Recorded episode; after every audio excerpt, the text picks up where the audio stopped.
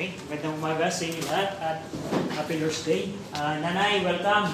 First time kitang makita po. And, and I pray na maging pagpapala po ang, ang mensahe para sa inyo at sa bawat isa po. Now, Hebrews chapter three, binasa natin kanina, pero kunin niyo po ulit ang inyong mga Bible. Hebrews chapter three, verses one and two. And by the way, if you're interested na makakuha ng kopya ng study notes natin after the service, after the message, pwede po kayo kumuha sa likod. If you're interested na pag-aralan ito by your own. Hebrews chapter three, verses one and two, Paul says, or the Bible says, "Wherefore, holy brethren, partakers of the heavenly calling, consider the apostle and high priest of our profession, Christ Jesus, who was faithful to him that appointed him, as also Moses was faithful in all his house." Shall we pray? Ama namin Diyos ko na dakila po sa lahat na nasa langit, pinupuri po namin kayo at pinsasalamatan dahil po sa inyo pong kabutihan at kalayaan ay binigay niyo po sa amin na mabuksan po ang inyo pong salita. Kami, Ama, ay lumalapit po sa inyo at nananalangin sa pamagitan ng aming Panginoong Kristo. Natulungan niyo po kami na maunawaan ang inyong salita. I pray na una't higit sa lahat bilang sa aming mga mananampalataya, lumago po kami sa pagkakilala po sa aming pong tagapagligtas. And we pray na kung sa aming kalagitnaan ay merong ilan na wala pa kay Kristo, I pray na ang mensahe po ito ay magamit ng Diyos na Banal na Espiritu upang siya po ay makapag-convict sa aming pong mga kamalian at upang ang, ang kami, Ama, ay tumalima sa kaligtasan na binigay niyo po sa amin. Ama, we're praying na kaawaan niyo po kami at kahabagan sa ngalan ng aming Panginoong Kristo. Amen.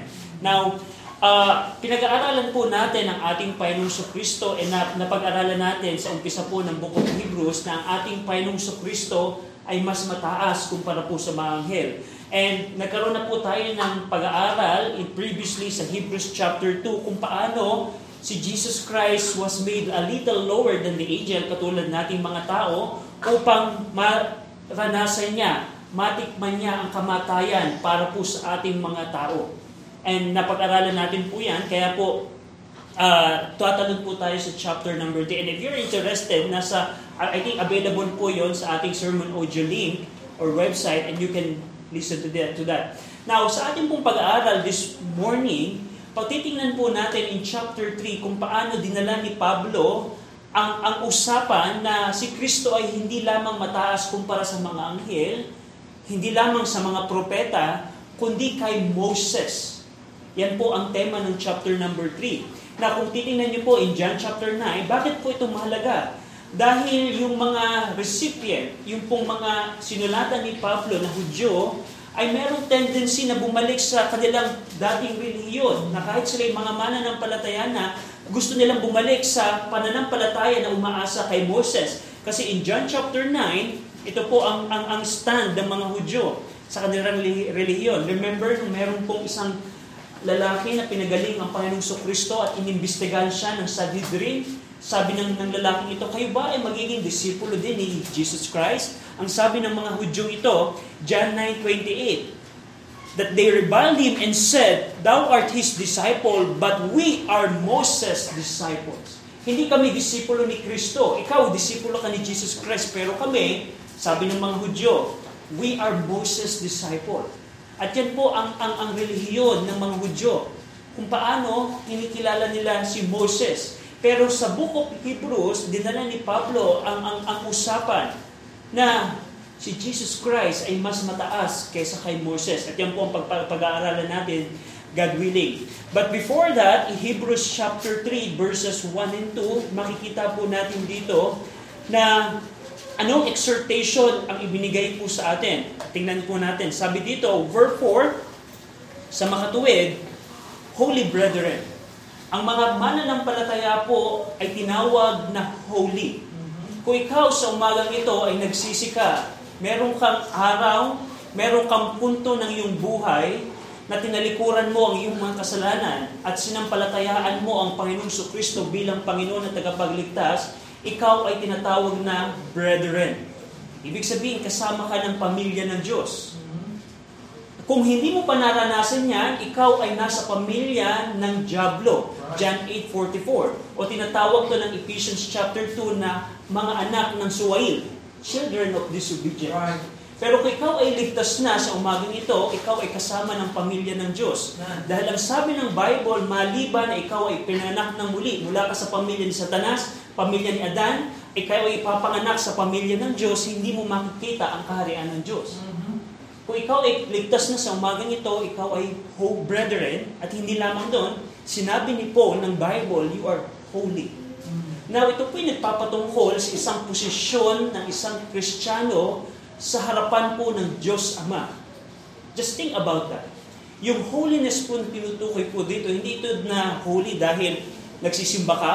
No. It doesn't bring holiness sa iyong buhay. Maliban na lamang kung, yung, kung, kung ito ay meron kang tamang lakad sa iyong practical Christian living. Pero yung holy na tinutukoy po dito, it means sacred or blameless or consecrated in before the the sight of God the Father.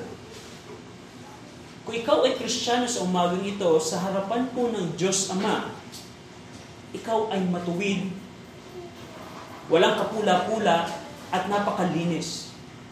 Just think about that. Right now, kung ikaw ay believer right now, you are holy before God, before the sight of God. Now, paano? Anong meron? Bakit? Ako? Ibig sabihin, Brother R J, kahit ako'y nagkakasala buong linggo, kahit ako'y pumapalya sa aking Bible reading, kahit ako hindi nakakapanalangin, kahit hindi ako nakakapag-akay ng kaluluwa, kahit minsan sumasaway ako sa, sa salita ng Diyos, ako'y banal sa harapan ng Diyos. Anong dahilan? Colossians chapter one, Colossians chapter one, verses twenty-one and twenty-two. Colossians chapter one, basahin po natin ito ng sabay-sabay. Hindi tayo banal dahil nagsisimba ka sa simbahang ito. Hindi ka banal dahil ikaw ay nagbabasa ng Bible. Yun ay po ay relihiyon na ang mundo po natin, akala yun ang paraan ng kabanalan. Pero tandaan niyo po, hindi po yan ang sinasabi ng Bible. Colossians one, verses twenty-one and twenty-two. Basahin po natin ng sabay-sabay. Ready? Read. And you that were sometime alienated, enemies in your mind by wicked works, yet now hath he reconciled in the body of his flesh through death, to present you holy and unblameable and unreprovable in his sight. That's the reason kung bakit ka naging banal. Dahil sa ginawa ng Panginoong Kristo sa krus ng Kalbaryo, sa paningin ng Diyos Ama, you are you are you were presented holy and unblameable and unreprovable in his sight. Just think about that, na dahil sa ginawa ng Panginoong Kristo sa krus ng Kalbaryo, sa paningin ng Diyos Ama, you are holy and blameable sa paningin niya. Yan po ang position natin. Kaya po, kung babasahin sa Hebrews chapter four, binanggit po doon ni Pablo na kung tayo ay mananalangin, we, need, we can ask boldly dahil sa bagong katatayuan natin sa harapan ng Diyos Ama. You are holy. Ano po po? Wherefore, Hebrews three one, wherefore, holy brethren, the brethren there are the, the, the people who got saved, and they are partakers or participant of the heavenly calling or heavenly invitation. Hindi lamang banal, sacred, unblameable, consecrated ang mga mananampalataya, they are partakers of the heavenly calling. Now, ang kaligtasan po ay ilang maraming paraan po dinescribe ng Bible ang kaligtasan. Dinescribe to as conversion, Matthew chapter eighteen. Dinescribe to ng pagiging born again. Dinescribe to ng maraming pamamaraan. Pero sa paraan po ito, ang kaligtasan po ay dinescribe sa pag-respond sa heavenly calling po ng Panginoon, sa invitation ng Panginoon. At kung ikaw ay Kristiyano, you are partakers of that heavenly calling. Now, alam niyo po ba na sa mga oras po nito, every time na ang isang tao ay makatanggap ng gospel tract, every time na ang isang tao ay makaten ng isang simbahan na nangangaral ng salita ng Panginoon patungkol kay Kristo, every time na mayroong pangangaral ng Ebanghelyo, ang Diyos po ay tumatawag sa isang tao upang tumalima siya. Yeah, that's the heavenly calling. Pero kung ang tao po ay hindi magre-respond sa sa mensahe at sa tawag ng Panginoon, hindi po siya makakaranas ng kaligtasan. Yan po yung tinata- binabanggit ng Hebrews chapter two na great salvation, Hebrews two, three and four. na ang Panginoon ay tumatawag ng makasalanan sa pamamagitan nila na nakapakinig kay Kristo sa pamamagitan ng salita ng Panginoon. Ang Diyos po ay tumatawag kahit po ngayon. Do you know na ang Panginoon ay tinatawag ka sa pagsisisi at sa pananampalataya? Ang Panginoon ay tumatawag right now. Pero sabihin ko po sa inyo, ang pagtawag po ng Panginoon, hindi po siya everlasting. Merong panahon, natatawagin ka ng Panginoon, tatawagin ka ng Panginoon, tatawagin ka every Sunday, magsisit, manampalataya, pero kung hindi ka mag-respond, merong judgment na nakaabang. Kaya sa umagang ito, sa mga kabataan, you can respond sa tawag ng Panginoon. Paano ba yun, Brother R J? I remember nung ako'y nag-respond sa tawag ng Panginoon, the heavenly calling. Uh, walang, wala, uh, there, there, there's a Sunday nung matend ako ng isang church, ay isang fundamental church na uh, na Baptist. Nakashort pa ako nun kasi ang gusto ko lang dati, yung church na yun, merong fellowship, yung hapon. Yung hapon lang ako na-attend kasi may fellowship, may kantahan, may laro. One Sunday, imbitahan ako ng pastor na mga umaten ng Sunday morning, napakinggan ko yung gospel. Nung time na yun, nilid ako sa sinner's prayer, pero nung time na yun, wala, emotion lang ang aking pinaranas, kaya hindi ako naligtas doon, I know that. Pero nung kinagabihan, ang banal na espiritu ay kinunbik ako. Anong, anong paraan? Hindi, hindi, wala akong nakita panaginip, wala akong nakita na, na, na mga bituin. Nakita ko lang sa pamamagitan ng salita ng Panginoon. Nung naalala ko ang mga salita ng Panginoon na aking napakinggan, na mali ako, na meron akong kasalanan sa Diyos Ama. Right. At ang ginawa ko, humingi ako ng tawad sa Panginoon sa pamamagitan ng panalangin. Inamin ko sa Panginoon na, Panginoon, oo nga, tama ang Bible, suwela kong anak. Oo nga, Panginoon, tama ang Bible na ako'y magnanakaw. Oo nga, Panginoon, tama ang Bible na meron akong maling relihiyon. I admitted that sa Panginoon. At nung araw din na yun, tinanggap ko si Jesus Christ na Panginoon. I know na ako'y mali, pero I know na kaya akong iligtas ni Jesus Christ na yung bugtong na anak. And that's it. I respond sa tawag ng Panginoon. Do you have that testimony? Na meron kang panahon, punto ng iyong buhay, na nag-respond ka sa tawag ng Panginoon. Kasi kung hindi, hindi ka kabahagi. Right. You are not partaker of the heavenly calling. Hindi ka kabahagi sa mga bagay na pinalano ng Diyos sa kanyang mga anak, and how exciting it is. Kung malalaman lamang po ng mundo kung ano ang inihanda ng Diyos sa mga taong ligtas, sila ay mag-aagawan dito. Kung alam lamang nila, yung tawagin kang joint heir with Christ, Christ in you and you in Christ, na kung anumang mga bagay ang na kay Kristo ay nasa iyo na, those are the things na inihanda ng Panginoon sa mga partakers of heavenly calling. Pero merong condition. Repentance toward God and faith toward our Lord Jesus Christ. Right now, today, you can respond sa tawag ng, ng Panginoon. Pero kung hindi ka magre-response, ang sabi ng First Corinthians four four, the God of this world will blind you. Right. Upang the light of the gospel ay hindi na huling magliwanag sa iyo. Huwag niyo pong hintayin na ang dyablo ay pigilan ng makita ninyo ang liwanag ng Ebanghelyo. Mm-hmm. Merong punto po yan. Never mo na makikita, magkakaroon ng chance na maka-attend, mapakinggan ang imbitasyon ng Panginoon. You can respond today. There is, there is, there is an urgency sa tawag ng Panginoon. There is an urgency. And ano pa po, makikita natin doon. Mga mananampalataya, ang pausap, we, we see in Hebrews chapter three na mga ligtas ang sinusulatan ni Pablo. Na ang tendency ng mga ligtas na Kristiyanong ito, Ay, baka, ay bumalik sa dating reliyon. Kaya pinakita dito ni Pablo, tingnan niyo po, ano ang commandment po dito ng Bible sa mga Kristiyanong may tendency mag-backslide? Consider. Yan po ay imperative, yan po ay utos, yan po ay dapat sundin ng isang Kristiyano. Consider. Nang ibig sabihin po nito ito, observe fully. To behold, to discover, or to perceive. Consider the Lord Jesus Christ.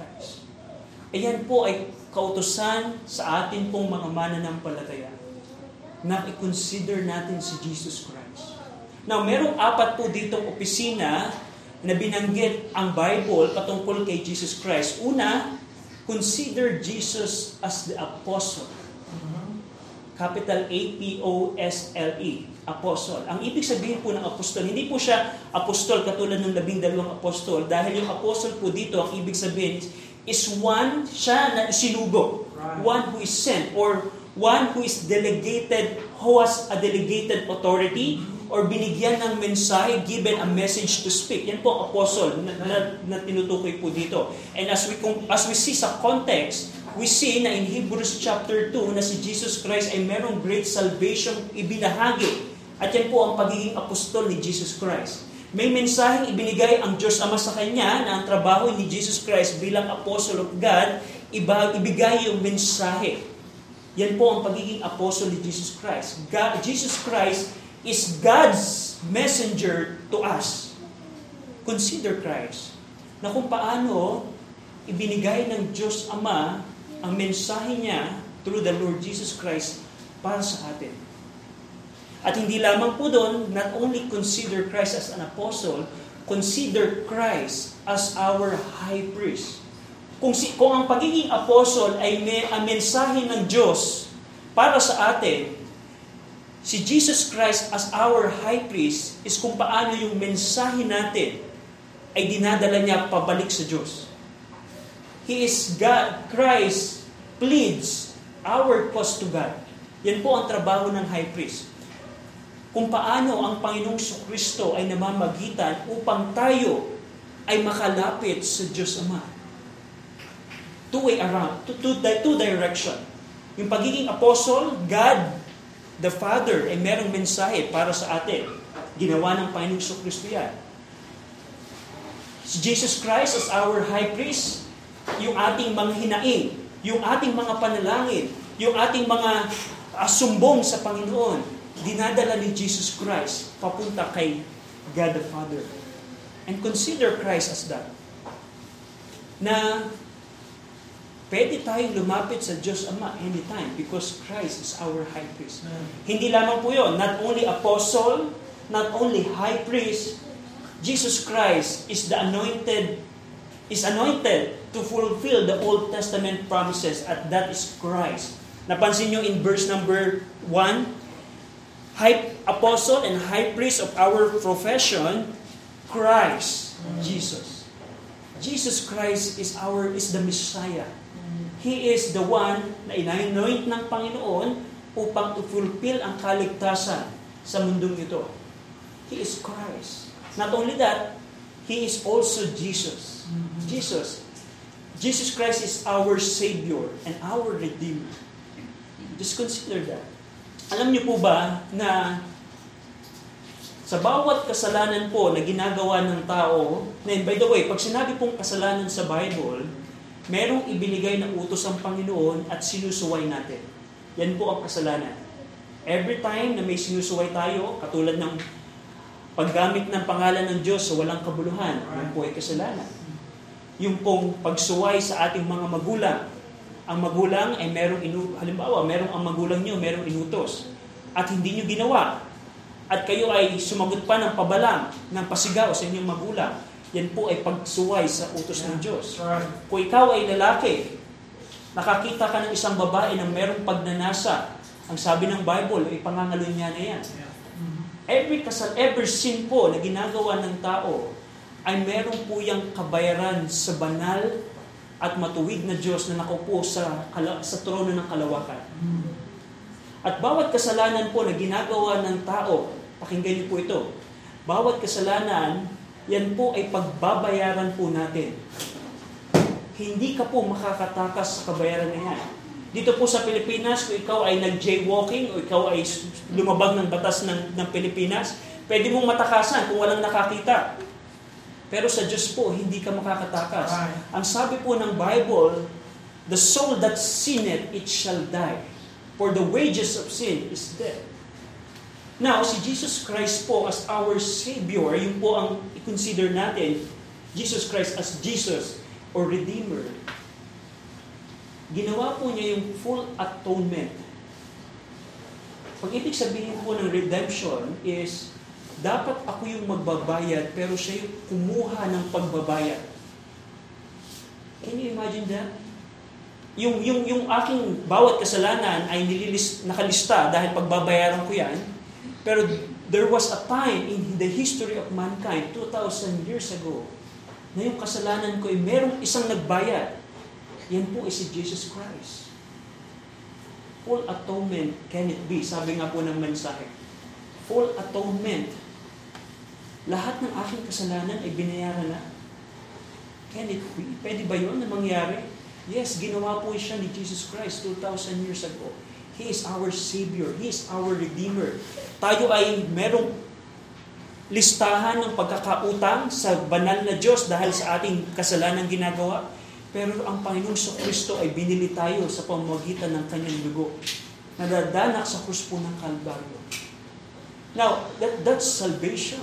Yan po ang ginawa ng Panginoong sa Kristo. Now, sa mga mananampalataya, do you consider that? Consider mo ba kung paano iniligtas ka ng Panginoon? Paano niya binayaran ang iyong mga kamalian, kasalanan? Yan po ang mensahe ng, ng, ni Pablo. At na mensahe ng Bible sa ating panahon. Now, ang, ang context po nito, ito yung isang Kristiyano, mga Kristiyano na may tendency lumayo sa pananampalataya. Pero ang, ang commandment ni Pablo ng Bible upang hindi ka mag-backslide is to consider Jesus Christ as your apostle, as your high priest, as your Messiah or the anointed one, as your Christ, and as your Savior and Redeemer. Consider. Consider. Observe fully. Observe fully ang ating Panginoong Kristo. What a Savior. Hallelujah, what a Savior. Nang sabi pa dito, na verse number two, verse number two, Jesus Christ, He was faithful to Him that appointed Him. And that's interesting fact na ma- ma- ma- matutunan natin kay Jesus Christ. Si Jesus Christ po ay tapat sa lahat ng inuutos ng Diyos ang sa Kanya. Ang ibig sabihin dito ng faithful means trustworthy in the execution of commands of God. Naranasan niyo ba na uh, uh, uh, na mag-utos sa isang tao na trustworthy na kahit wala ka doon, alam mo na ay magagawa yan kasi itong taong to ay trustworthy. Yun po ang faithful dito na tinutukoy. Jesus Christ is faithful or trustworthy sa lahat ng inutos ng Diyos Ama sa Kanya. No wonder in Matthew chapter three verse seventeen ang sabi, "And lo, a voice from heaven saying, This is my beloved Son, in whom I am well pleased." Inulit siya, second time na binanggit sa Bible, Matthew seventeen verse five. "While he yet speak, behold, a bright cloud overshadowed them, and behold, a voice out of the cloud which said, This is my beloved Son, in whom I am well pleased." Jesus Christ is faithful. In John seventeen verse four, yung panalangin ng Panginoong Kristo, in John seventeen, ang sabi ni Jesus Christ, "I have glorified thee on the earth. I have finished the work which thou givest to do." Jesus Christ is faithful sa ating Panginoon. Now dito, in verse number two, kung paano si Jesus Christ ay matapat, magkagayon din si Moses. Sabi doon, "Who was faithful to him that appointed him, as also Moses was faithful in all his house." Now, tingnan niyo po quickly in Exodus forty. Exodus forty verse sixteen. Now, we see na si Jesus Christ po ay tapat sa lahat ng bagay na inutos sa Kanya ng Diyos Ama. No question about that. Kaya nga po, tandaan niyo po, naalala niyo po ba sa Ephesians chapter five na kung paano si Jesus Christ ay dapat maging picture ng husband? Alam niyo po ba na kung ikaw ay wife, ay pwedeng maging picture mo din si Jesus Christ? O kung ikaw ay ch- children o isa ka sa, sa mga anak, isa kang anak, you can be a pic- you can copy Christ. You can imitate Jesus Christ on how you obey your authority. And that's that's wonderful kung paano si Jesus Christ ay tapat sa kanyang Diyos Ama. Now in Exodus forty verse sixteen, basahin po natin ng sabay-sabay. Exodus forty, ready? Read. Thus did Moses, according to all that the Lord commanded him, so did he. Now, ito pong verse na to, ay malalaman ninyo yung yung yung yung, yung context nito kung nasubaybayan nyo kung paano inutusan ng Panginoon si Moses sa maraming bagay, especially patungkol po sa tabernacle. Sa tabernacle. At ang sabi doon, thus did Moses, ginawa ni Moses ang lahat ng bagay na inutos ng Diyos. According to all, all that the Lord commanded him, so did he. Now, kung pag-aaralan niyo po ang tabernacle, may mga para sa atin na parang weird na disenyo. Halimbawa, Panginoon, kung ako si Moses, Panginoon, bakit ang daming balot naman ng bubong ng, ng tabernacle? Hindi, hindi po pwede isa na lamang kasi kung kami ay magtatanggal at magtatayo ng tabernacle, napakahirap pa. Hindi pa pwedeng isa na lamang. Panginoon, bakit kailangan pang eksakto yung materyales ng hook, ng, ng, ng, ng gate ng tabernacle? Hindi ba pwede ito na lamang? Panginoon, bakit walang flooring man lang yung tabernacle? Bakit pa kami nakayapak kapag kami ay magmi-minister? Napakahirap kumilos ng walang sapatos, tapos lupa pa. Hindi po yung ginawa ni Moses. Ang sabi ng Bible, kung ano yung inutos ng Panginoon sa kanya, ay ginawa niya. Because that's, lahat po ng bagay na yun ay picture ni Jesus Christ. Kung paano si Moses, pag binasa niyo po ang, ang book of Exodus, lahat ng detalye ng tabernacle ay sinunod po ni Moses. Every detail po. At dun makikita natin kung paano din, sabi ng Hebrews chapter three, si Jesus Christ ay faithful sa bawat utos ng Diyos sa Kanya, magkagayon din, katulad ni Moses ay faithful sa ating Panginoon. The same thing. Now, now here is the thing po. Here's the thing. Alam niyo po ba na sa ating panahon, the same faithfulness na nirequire ng Diyos kay Moises, ang nire-require ng Diyos patungkol sa kanyang simbahan? Kung paano nirequire ng Diyos ang faithfulness in all things, ganun din ang nire-require ng Diyos sa atin, patungkol sa kanyang simbahan. Tingnan niyo po in Matthew twenty-eight, Matthew twenty-eight, verse twenty. Now, this is the Great Commission. Matthew twenty-eight. Matthew twenty-eight. Matthew twenty-eight. Matthew twenty-eight, verse twenty. Ito po yung bahagi ng Great Commission. Pero gusto ko pansinin niyo yung verse twenty. Teaching them to observe all things, all things whatsoever I have commanded you, and lo, I am with you always, even unto the end of the world. All things. Teaching them to observe all things. Right. Tingnan niyo po in First Timothy chapter six, verse fourteen. First Timothy chapter six, verse fourteen. First Timothy chapter six, verse fourteen. First Timothy six fourteen, sabi po dito ni Paul kay Timothy, First Timothy six fourteen, that thou keep this commandment without spot, unrebukable, until the appearing of our Lord Jesus Christ. Kung paano ni-require ng Diyos si Moses sa lahat ng bagay, kung paano requiring ng Diyos si Moses ng katapatan, magkagayon din po ang requirement po ng Diyos sa kanyang simbahan. At alam niyo po ba na ang dami pong simbahan sa ating pong panahon na minamaliit lamang po nila ang requirement po ng Panginoon. Katulad po ng, ng, ng aking ng isang missionary na kausap ko, alam niyo po ba na karamihan ng pastor dito sa Pilipinas, I don't know sa ibang region, pero sa aming region, they don't believe na ang First Timothy chapter three ay qualification sa pagiging pastor.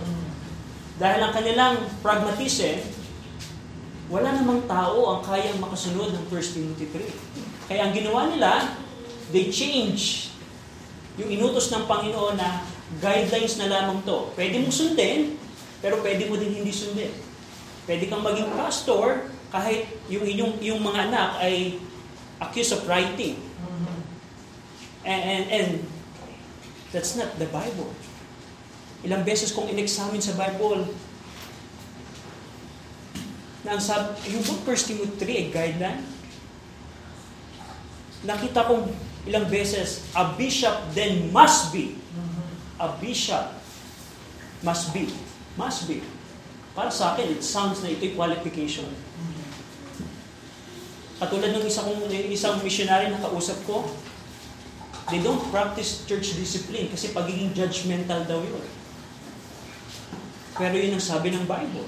Right. Ang isang simbahan po na hindi nagpa-practice ng church discipline ay hindi po biblical church.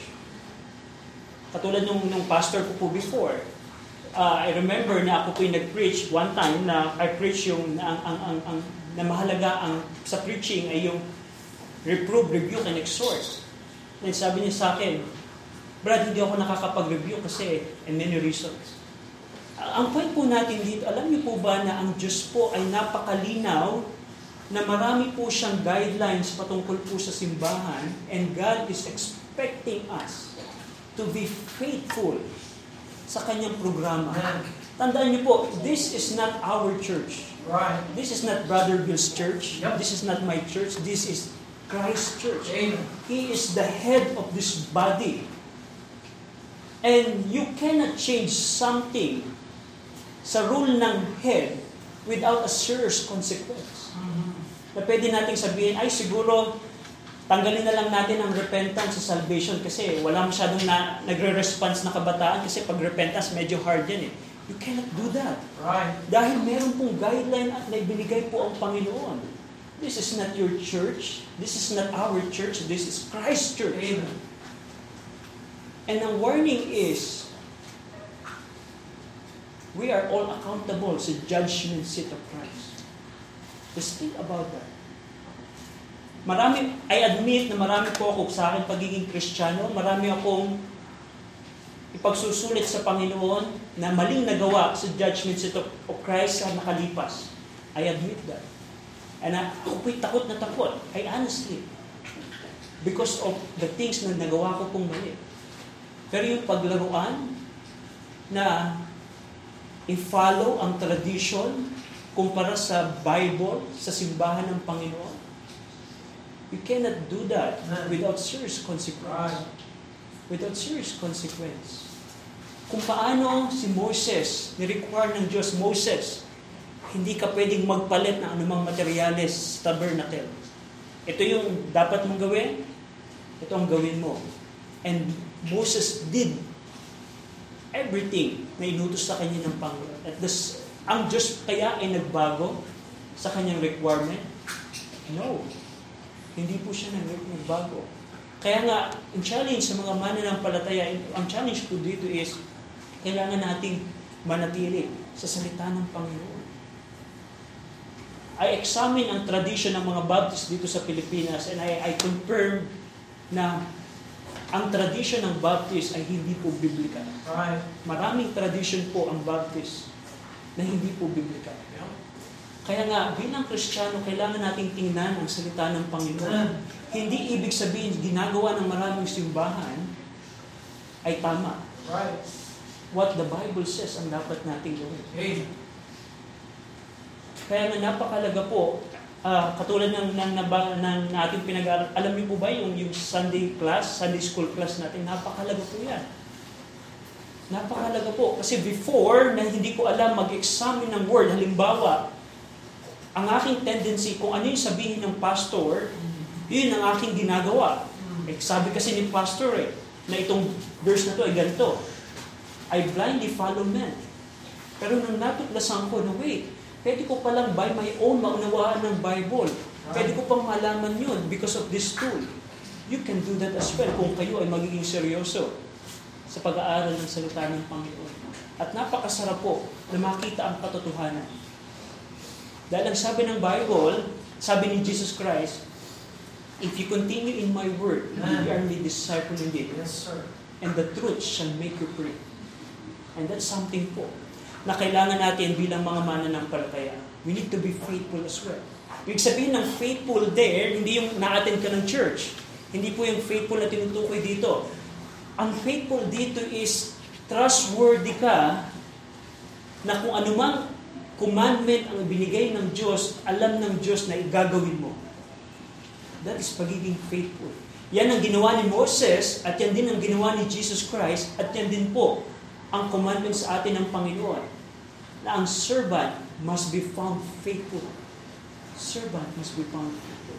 Kaya nga, sa ating lesson dito, makikita natin, later on sa ating pag-aaral ng Hebrews chapter three, makikita natin na si Jesus Christ ay itinaas ni Pablo na masigit kay Moses. But before that, kailangan nating makita bilang mga mananampalataya, kailangan natin i-consider ang ating Panginoong Kristo. Just meditate upon Him every day. Kung paano ang, ang Panginoong Kristo sa iyong buhay. And you will be amazed kung ano si Jesus Christ. Hindi lamang pala siya one transaction na akala natin na si Jesus Christ na ako'y niligtas na, tapos na. No! Hindi po natapos ang trabaho ng Panginoong Kristo sa iyong buhay.